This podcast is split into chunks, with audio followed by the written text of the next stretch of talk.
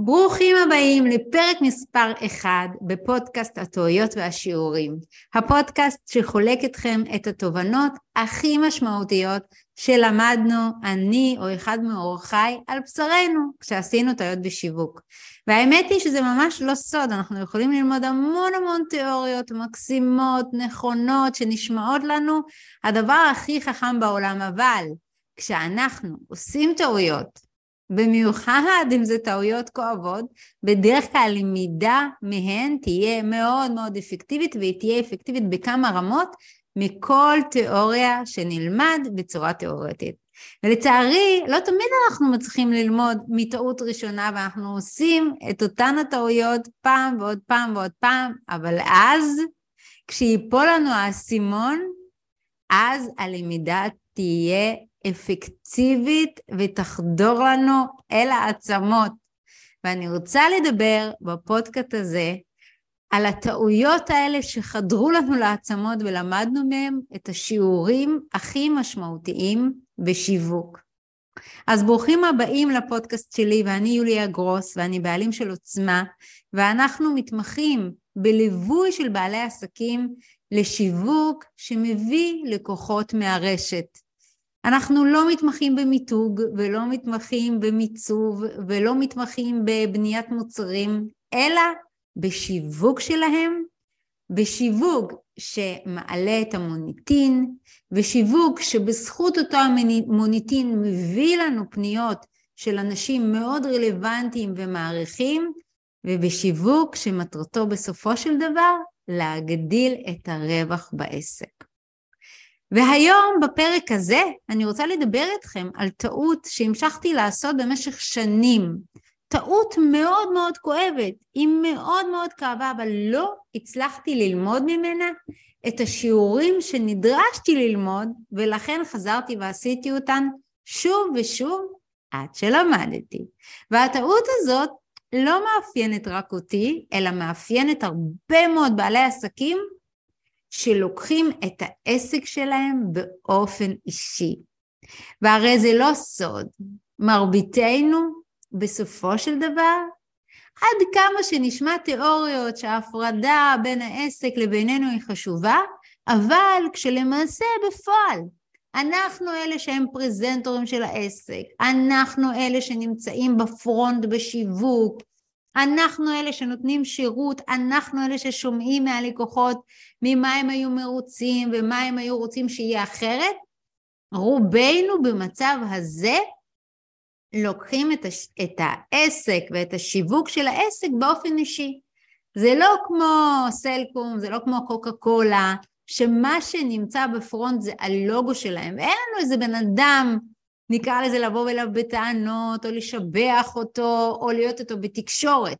זה לא כמו חברת ביטוח הראל שעבדתי בה, שאומנם היו אנשים לתקשר איתם, אבל הם לא היו הבעלים של העסק.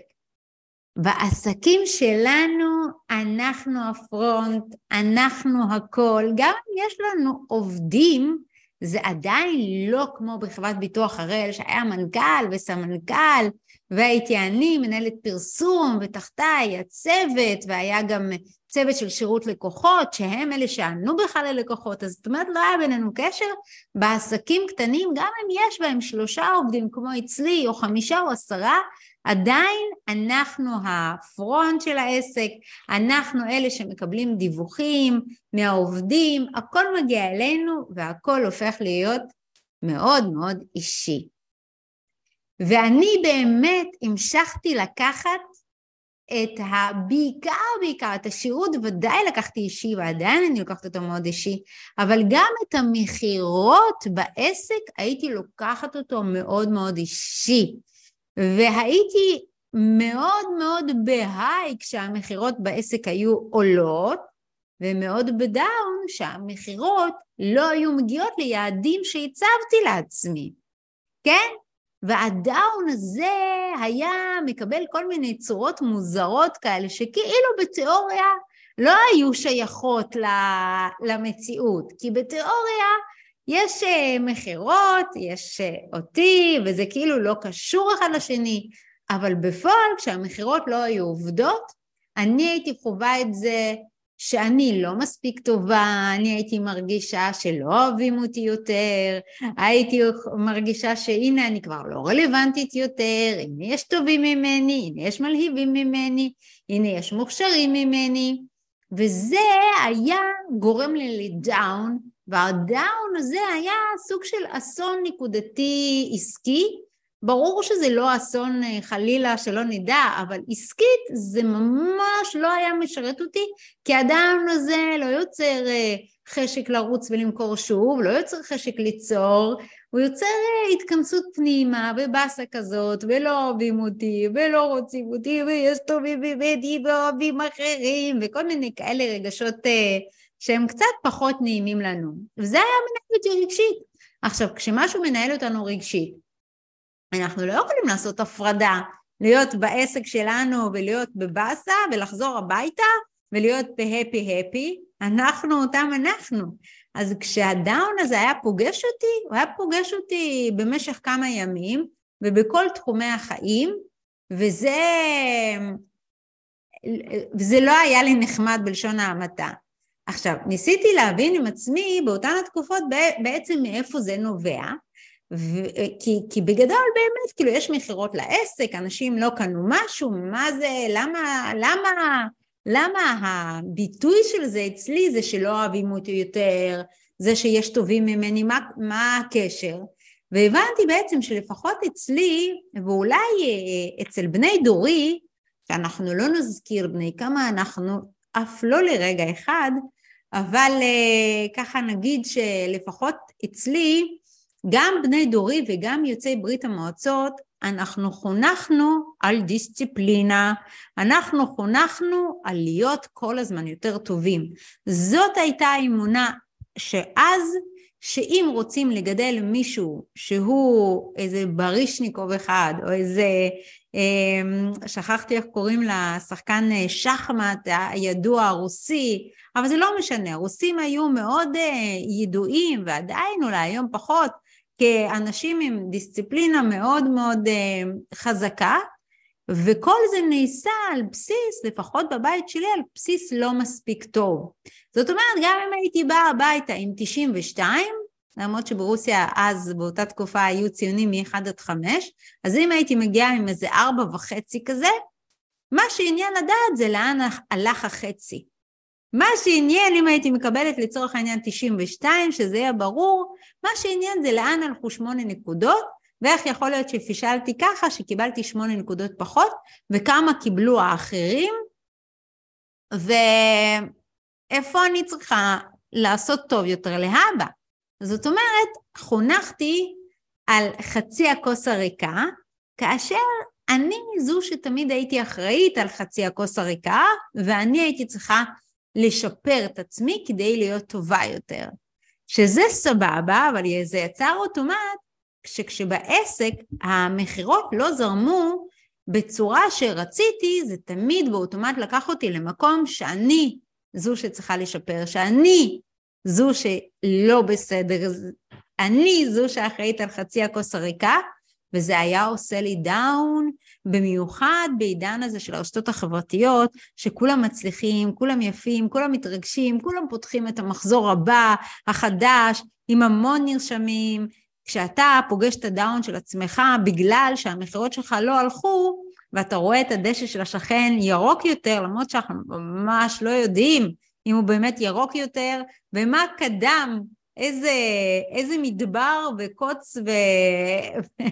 ודר... ודרדר פגש אותו בעל עסק לפני ההתרגשות של המחזור החדש, את כל זה אנחנו לא יודעים, אבל כשאנחנו ב down שלנו אנחנו פוגשים את הדשא הירוק של השכן, זה עוד יותר עושה לנו down. זאת אומרת, אני חושבת שעסקים אה, מלפני שני עשורים, או אפילו עשור לפני ה...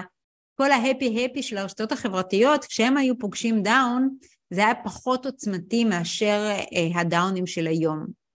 אז אה, בעצם הבנתי קודם כל שזה מין אוטומט אצלי, שהוא נובע מילדות, שככה חונכתי, כשמשהו לא פיקס ולא מושלם כמו שרציתי, שמשהו שהוא לא מאה, שרוב הזמן לא היה אצלי מאה, היה 98, היה 96, אבל לא מאה, אני צריכה לחפש איפה אני פישלתי, זה היה האוטומט שלי. וככה חייתי לשנים אה, לא מעטות עם הדאונים האלה של המכירות, ויום אחד מאסתי מהדרמות האלה. אף פעם לא אהבתי אותם, אבל יום אחד ממש מאסתי, ואמרתי, די, די, די, לא יכול להיות שכל פעם יש לי מכירות טובות, טובות, טובות, טובות, טובות. אחת שהיא לא משהו, וזה מביא אותי לדאון כזה ולתחושות כאלה לא טובות, והחלטתי שאני צריכה להיפטר מהדפוס הזה. ועכשיו אני פשוט רוצה לחלוק איתכם את הדרך שעשיתי כדי לעזור אולי גם לכם להיפטר מהדפוסים האלה שעושים את החיבור הכל כך חזק בינינו והכישלונות העסקיים שלנו. וקודם כל, בזכות העובדה שאני עושה התפתחות אישית כבר המון המון שנים, הדבר הראשון שהבנתי זה שאם יש לי דפוס כזה חזק, הוא משרת אותי. עכשיו, בפעמים הראשונות שהייתי בפגישות עם, עם פסיכולוגים או עם מאמנים, אני ככה, מאז שיצאתי לעצמאות, אני נעזרת באנשי מקצוע כדי לעשות, לצאת מאזורי הנוחות שלי, ואני חושבת שזה משהו שהוא כמעט must לבעלי עסקים, בטח כאלה שנמצאים בפרונט, וידעתי בזכות כל אותה העבודה של ההתפתחות האישית, ידעתי להגיד שיש פה דפוס שמשרת אותי. עכשיו, זה נורא מעצבן בהתחלה, כשלא מיומנים, לשמוע איפה זה פוגש אותך או איפה זה משרת אותך. במיוחד שזה דפוס הכי מעצבן, שעל פניו נראה לנו שהוא רק פוגע בנו. כאילו, איפה זה משרת אותי? זה שאני נכנסת לדאון לא משרת אותי, זה עושה לי רע, זה למה אני רוצה להיפטר מהדפוס הזה. אבל קודם כל, זה ברור שרוצים להיפטר מהדפוס, אבל קודם כל להבין למה הדפוס הזה חוזר על עצמו. ומה זה, מה, מה זה מאפשר. ובעצם הבנתי שהדפוס הזה אצלי הוא מאפשר לי למידה. כי באופן פרדוקסלי, בפעמים כשלא הייתי מצליחה במכירות כמו שהייתי רוצה, אה, הייתי כמובן קודם כל בדאון, ואז הייתי מתעשתת, ואז הייתי מסיקה מסקנות, איפה המכירה הזאת לא הייתה כל כך מדויקת, מה אפשר לשפר בה, ואז הייתי לומדת איך אפשר לשפר אותה, את המכירה הזאת. נגיד אם ראיתי שיש אה, מעט מדי אנשים שהיו בוובינר, או מעט מדי אנשים שנכנסו לדף הנחיתה, ואז למדתי סטטיסטיקות, כמה בכלל אפשרי שיגיעו מפה. זאת אומרת, אה, זה נחמד שרציתי 20 מכירות, אבל אם הגיעו לדף הנחיתה שלי 200 איש, אז לא היו 20 מכירות, צריך להכיר את הסטטיסטיקות. ואם הגיעו לוובינר, אה, לצורך העניין 100 איש, ורציתי 20 מכירות, אז זה לא ריאלי. ו... אז כל פעם כשהמכירה לא הייתה הולכת, אחרי הדאון הייתי לומדת, מה בעצם קרה, לומדת איך לשפר את זה, איך להביא יותר אנשים, איך להציע הצעה אולי יותר אטרקטיבית, איך לעשות את ההצעה אולי יותר ברורה, ממש הייתי שולחת מיילים, אשמח לתשובתך הכנה, למה בעצם לא רכשת, הייתי ממש לומדת מה לא עבד שם, לומדת איך לשפר את זה, ואז הייתי יוצאת שוב במכירה. זאת אומרת, הבנתי שהדאון הזה, הוא שומר עליי ומאפשר לי כל פעם להתמקצע. וקודם כל כשהבנתי את זה, התחלתי להגיד לעצמי מנטרה שאני לא חייבת ללמוד בדרך הקשה. אני יכולה ללמוד כי אני אוהבת ללמוד, ואני יכולה ללמוד מכירות כל הזמן כי אני אוהבת ורוצה ללמוד מכירות, לא כי יש לי דאון במכירות. וזה מאוד מאוד לגיטימי ללמוד מכירות ממקום טוב. אז זה היה הדבר הראשון שככה למדתי והבנתי. אבל אה, לא הסתפקתי בזה, כן? כי בכל זאת הדאון הזה נמשך כמה שנים, ורק להבין בשכל אה, איפה זה אה, משרת אותי, זה לא היה מספיק. כי התחלתי ללמוד את המכירות גם שלא בדאונים, אבל הדאונים היו מגיעים, כי, כי אין מה לעשות, אף אחד לא מושלם ואף אחד לא מצליח במאה אחוז של המכירות, וגם אם היה לי שיפור בעקבות התובנה הקודמת, עדיין היו מגיעים הדאונים, והם היו לא פרופורציונליים נגיד לגודל הכישלון. הדאון היה הרבה יותר גדול מעוצמת הכישלון, כי ממש הייתי רואה שיכול היה להיות חודש מדהים במכירות, ובאיזה יומיים שלושה הייתי יוצאת עם איזשהו מבצע והוא לא היה מצליח והייתי נכנסת לדאון בלי פרופורציה לקוטנו, לגודלו של הכישלון נקרא לזה. ולכן הדבר השני שעשיתי זה להבין על מה יושב ה down הזה. עכשיו זאת הייתה נקודה מאוד מאוד חשובה, כי הרבה פעמים כשיש לנו down הוא קצת אה, מערבב אותנו נקרא לזה, הוא קצת לא, לא, לא אומר לנו את האמת, כי ה down הזה הוא קצת אה, מבלבל ולא כל כך, וקצת קשה להבין על מה הוא יושב, כאילו ברור שהוא יושב בגלל שהמכירה הייתה לא מוצלחת, אבל למה זה מוריד כל כך ולמה זה עושה down? ה down בדרך כלל, הרי הרגש שלנו הוא בדרך כלל תולדה של איזושהי מחשבה או כמה מחשבות שהיו לא טובות. ולפעמים המחשבות שלנו והאוטומטים שלנו הם כל כך מהירים, כל כך זזים, שה down מגיע מאוד מאוד מהר. ואז נכנס הרציונל שרוצה להסתיר מאיתנו את הכאב העמוק, ואצלי הוא היה מספר לי סיפורים שאני בדאון בגלל התוצאות העסקיות. אמ, נניח הייתי אומרת לעצמי, וואי, השקעתי כסף, אז ברור שאני בדאון, כי אני רוצה לראות החזר על ההשקעה. או הייתי אומרת לעצמי, כן, אבל אני בתחום השיווק, ואם אני לא מוכרת כמו שחשבתי, אז אני לא מספיק טובה בשיווק. עכשיו, בשני המקרים ידעתי שזה, הרציונל מדבר, אבל לא ידעתי מה הוא מנסה להחביא. למה אני מתכוונת? לבוא ולהגיד שאני בדאון בגלל תוצאות עסקיות, כן, זה נכון, אבל זאת לא האמת לאמיתה. כי אם אני רואה שהחודש נסגר טוב ויש הכנסות מעולות, אז מה זה משנה שהייתה איזו מכירה שלא הגיעה ליעדים? סך הכל, אחלה חודש, עשרות או מאות אלפי שקלים הכנסות, וזה אחלה. אז יש איזה, שמתי עוד איזה אלפיים שקל על איזה קידום של משהו וזה לא יחזיר את עצמו, אז מה? לא יכול להיות שאני אהיה בדאון בגלל זה. וגם הטענה השנייה, שבגלל שאני בשיווק, אני תמיד צריכה להצליח במכירות, גם לא ישבה לי כל כך טוב בהיגיון, כי אין מישהו שמצליח מאה אחוז, ורוב המכירות באמת היו מאוד מאוד מוצלחות. אבל עדיין הדאון היה מנהל אותי, ולכן אמרתי, אני רוצה להבין על מה זה יושב באמת. וכדי לעשות את זה, ככה ניסיתי להבין אה, מה, מה מסתתר שם עמוק עמוק.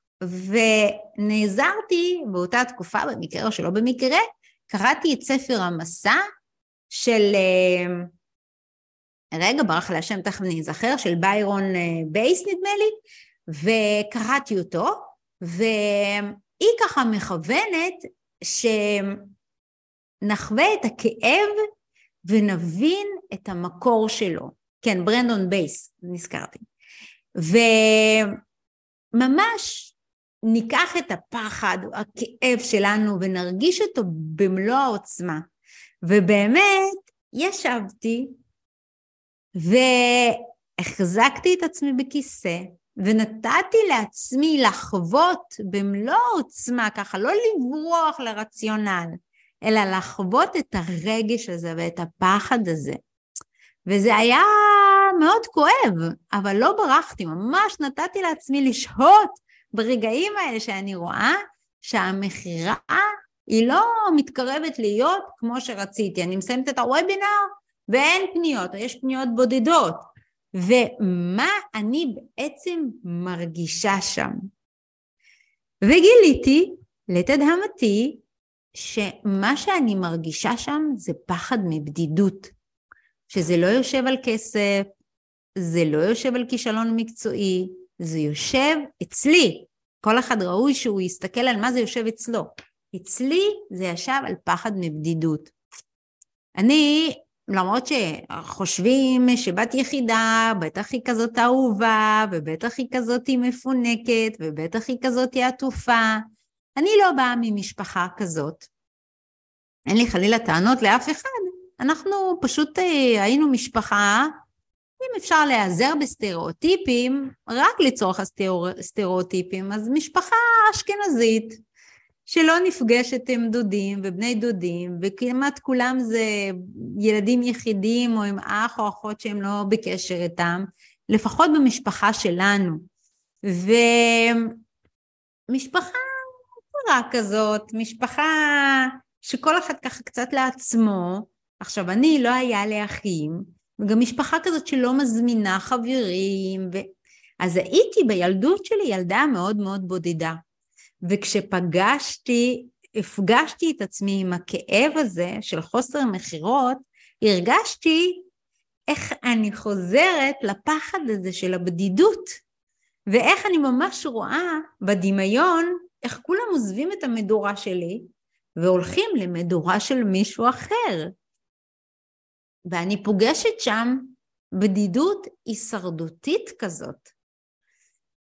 וזה סיפור אה, מאוד משמעותי, הבדידות זה סיפור מאוד משמעותי בחיי, אה, למרות שברוך השם יש לי משפחה וילדים ואנחנו מארחים ואנחנו בקהילה ומארחים אותנו והכל מדהים, אבל אתם יודעים איך זה, האוטומטים של הילדות לפעמים פוגשים או אנחנו פוגשים את האוטומטים בסיטואציות לא בהכרח קשורות, כן? אז אני פגשתי את זה בקטע של מכירות והבנתי שהדאון הזה, או, או, או הרציונל מסתיר את האמת, והאמת היא שהדאון הזה מפגיש אותי עם פחד מבדידות. עכשיו, כל אחד, אם יש לו דאון כזה במכירות, או משהו אחר, זה יושב אצלו על משהו, על, כל אחד זה יושב אצלו על משהו אחר.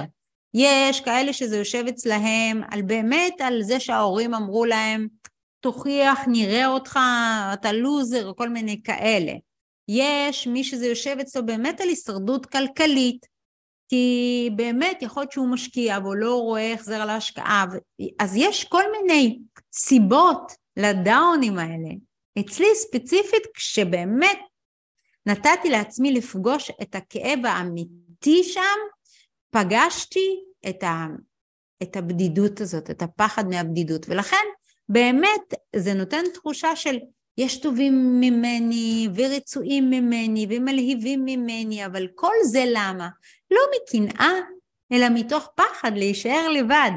אז כשפגשתי את זה, יכולתי להגיד לעצמי, שנייה, רגע, אף אחד לא עוזב את המדורה שלך. הנה, כשאת עושה דברים, וובינרים וקייטנות ואתגרים, באים מאות או אלפים, רוצים לשמוע אותך, מפרגנים מאוד, מעריכים מאוד. אבל ברגע של המכירה יש משהו לא מספיק מחודד ומדויק. וזה הביא אותי לנקודה השלישית בהתמודדות, וזה ללמוד לעומק למה בעצם אנשים לא קונים. לאו דווקא ממני, אלא באופן כללי. למה כשאנשים מקבלים הצעה טובה, שקשורה לכאב שלהם או לבעיה שהם רוצים לפתור, למה הם לא קונים? אז קודם כל תראו את הדפוס. ישר יש, אה, יש חוסר מכירות, יש דפוס שמשמר או משתמר, שבו אני רצה ללמוד, אוקיי? שזה כמובן משרת אותי מאוד מאוד מאוד, אז רצתי ללמוד, ובעצם הבנתי שאנשים לא קונים, חקרתי ולמדתי, כן? לא הבנתי מעצמי, שאנשים לא קונים כשיש להם ספק.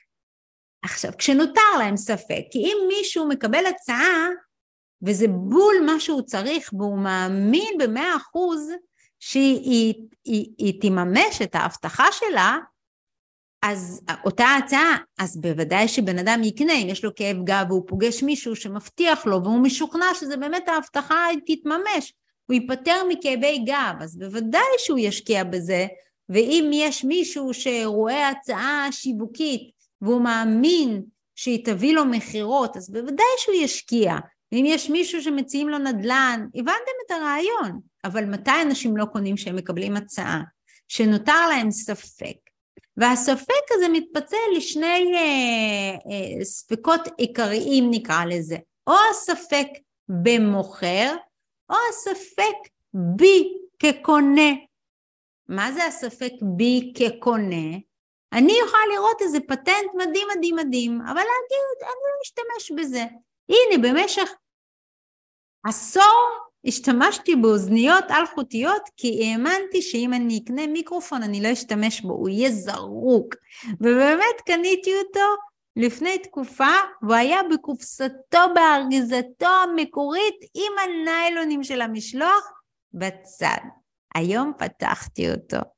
אוקיי? אז הרבה שנים לא קניתי, לא כי המיקרופון לא טוב, כי ידעתי שאני לא אשתמש, זה מסורבל לי כל פעם לזכור לקחת אותו, ולחבר אותו, ועדיף לי ככה עם האוזנייה, ושומעים טוב והכל, אוקיי? זה ספק בי כלקוחה. גם כשיש מוצר מדהים מולי, גם כשאני עושה שידורים ולייבים וזומים והכל, עדיין לא קניתי כי היה בי ספק בעצמי, בי כלקוחה. הספק השני זה הספק בנו כמוכרים. בבן אדם שמוכר, אם זה הבן אדם שמוכר, לא כי לא אוהבים אותו, האם ספציפית הוא מתאים לאג'נדה שלי, לדרך שלי, או בשיטה שלו. יש היום נגיד המון המון מאמנים, באור לבן, CBT, אמ, NLP, המון שיטות. אז, אז אני יכולה לראות בעל עסק מדהים ככל שיהיה, ולהגיד, טוב, השיטה הזאת, אני לא, לא, יש לי ספק שהיא תוכל לעזור לי. אז אנשים לא קונים אם יש בהם ספק. אז ברגע שהבנתי את זה, אמרתי, אוקיי, אז אני אקשיב לספקות של האנשים. אם הם לא קונים כי נשאר ספק, אז אני אקשיב. ובאמת, כשהתחלתי להקשיב לספק, בעצם התחלתי לשאול מה, מה הספק. ונגיד שמעתי כשהייתי מציעה קורסים דיגיטליים, בן אדם אומר לי, זה נשמע לי מדהים, אבל אני מכיר את עצמי. אני כבר קניתי כמה קורסים דיגיטליים ולא השתמשתי. אני לא מצליח ללמוד באופן הזה. אז בן אדם אומר, אה, את מדהימה, והשיטה שלך מדהימה, ומה שאתה מציע הוא נשמע מדהים, אבל זה לא בשבילי, אני לא אשתמש בזה. אז בוודאי שבן אדם לא יקנה. אז אני, כבעלת עסק, היא יכולה להחליט, או שאני מוותרת על אנשים כאלה, או שאני פותרת להם את הספק, אני אומרת, אצלי זה דיגיטלי, אבל זה לא בדיוק דיגיטלי, אני מעבירה את השיעורים אונליין וזה נשאר כקורס מוקלט. או אצלי זה מחולק למקטעים, מקטעים, מקטעים ומאוד מאוד קל לראות. או אצלי זה מקטע קטן, משימה, ואתה כבר מפרסם אותה ברשת ואתה ככה מתקדם. אני יכולה להגיד שנכון שיש לך ספק שאתה תראה, אבל יש לי כלים לנסות לעזור לך לפתור את הספק ולהגיד שנכון שראית כל מיני קורסים דיגיטליים ולא השתמשת, אבל אצלי זה אחרת, אוקיי? אז זאת הדרך ברגע שאני מבינה שזה לא קשור אליי ואם אוהבים אותי או לא אוהבים אותי, עוזבים אותי או לא עוזבים אותי, טובים או לא טובים, אני מבינה שבן אדם הקשיב לי ונשאר לו ספק, אני אנסה לפתור את הספק, אוקיי? עכשיו עוד ספק נגיד שהיו מעלים אצלנו, זה לדוגמה בליוויים, אם היו פונים אנשים מהמלצות מפה לאוזן דווקא, אז הם היו שואלים, כן, אבל יש לכם ניסיון בתחום של עריכת דין, או יש לכם ניסיון בשיווק של תחום פיננסי, ואז אתה שומע שיש להם ספק, ספק בנו כמוכרים, או ספק בנו כמובילים, כמייעצים, ואז צריך לפתור את הספק הזה. כך או כך, אני חייבת להודות שההבנה הזאת שאנשים לא קונים זה לא בגללי, אלא בגלל שנותר להם הספק, אפשרה לי להגדיל משמעותית את המכירות. למה? כי התחלתי לדוגמה בכל הוובינרים להציע שלושה מסלולים. במקום להציע רק קורס דיגיטלי או רק ליווי, התחלתי להציע מסלולים. מסלול אוטודידקטי למי שיודע ללמוד אה, אונליין. מסלול אוטודידקטי עם תמיכה קלילה ומסלול של ליווי יד ביד, ליווי אישי פרימיום. ואז בעצם יכולתי לענות על הספקות של אוכלוסייה גדולה יותר, אוקיי? וזה ככה גם הוריד אצלי את הסטרס ואת ה down, כי הצלחתי לעשות הפרדה ביני לבין המכירות, ולא לעשות את החיבור שכשלא קונים זה כי לא אוהבים אותי, ומיד להגיד לעצמי, אוקיי, הייתה מכירה לא כזאת מוצלחת, אז מה בעצם, איפה נשאר להם ספק? זה ספק בי, אולי לא הסברתי טוב את, ה, את רמת המקצועיות שלי ואת מה שאנחנו עושים ואת השיטה שלנו, או שזה ספק בהצעה, אולי לא מספיק אטרקטיבית, או שזה ספק בהם בעצמם. אולי הם לא מאמינים שזה מתאים לתחום שלהם, אולי הם לא מאמינים בעצמם שהם יעשו, יש גם בעלי עסקים שבאים אלינו מתעניינים ואומרים, לא, אבל אני לא איישם, אני לא אעשה, אני צריך שמישהו יעשה.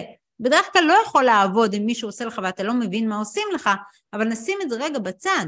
יש אנשים שיש להם ספק בעצמם.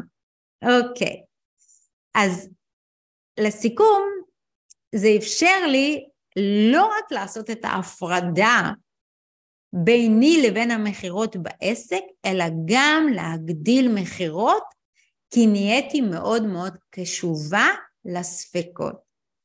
אז אני ככה רוצה לסכם את הפרק הזה, שבו ניסיתי מהניסיון שלי לתת לכם את הדרך שמאפשרת להפריד ביניכם לבין העסק לא בצורה תיאורטית, אלא מתוך ניסיון מאוד מאוד כואב, והדרך הזאת היא קודם כל להבין מה הדאון משרת אצלכם, כן? מה, על מה הדאון הזה יושב אצלכם, כן? כי כל אחד זה יושב אצלו על כאב אחר, כי תזכרו תמיד לדאון הזה קודמת איזושהי מחשבה, ולפעמים מאוד מאוד מהירה, וזה משהו מהבית ולא בהכרח שלנו, אבל זה יוצר אה, גלים מאוד מאוד חזקים על האנרגיה שלנו, ואז אה, להבין שאנשים לא קונים רק כי נותר להם ספק. ואם זאת הסיבה היחידה שאנשים לא קונים, אז השאלה הבאה היא איך אני יכול לפתור להם את הספק. השאלה הבאה בעצם היא ספק במה, אם זה בי או בהם, ואיך אני יכול לפתור את הספק. ואז גם ההוויה שלנו במכירות היא הרבה יותר קלילה, כי אנחנו לא לוקחים את זה אישית, וגם אנחנו ממש ממש יכולים להגדיל מכירות, כי אנחנו נהיה הרבה יותר קשובים לספקות, ואז נוכל, נוכל להציע פתרונות לכל אותם הספקות שיש לאנשים שלא קונים מאיתנו. אז אני מקווה מאוד שתרמתי, ואני מזמינה אתכם להמשיך לעקוב אחרי הפודקאסט הזה, וניפגש בפודקאסט הבא של הטעויות והשיעורים, ונשמע איזה עוד שיעורים למדנו עם הטעויות שעשינו בשיווק. אז ביי חברים, נשתמע בפרקים הבאים.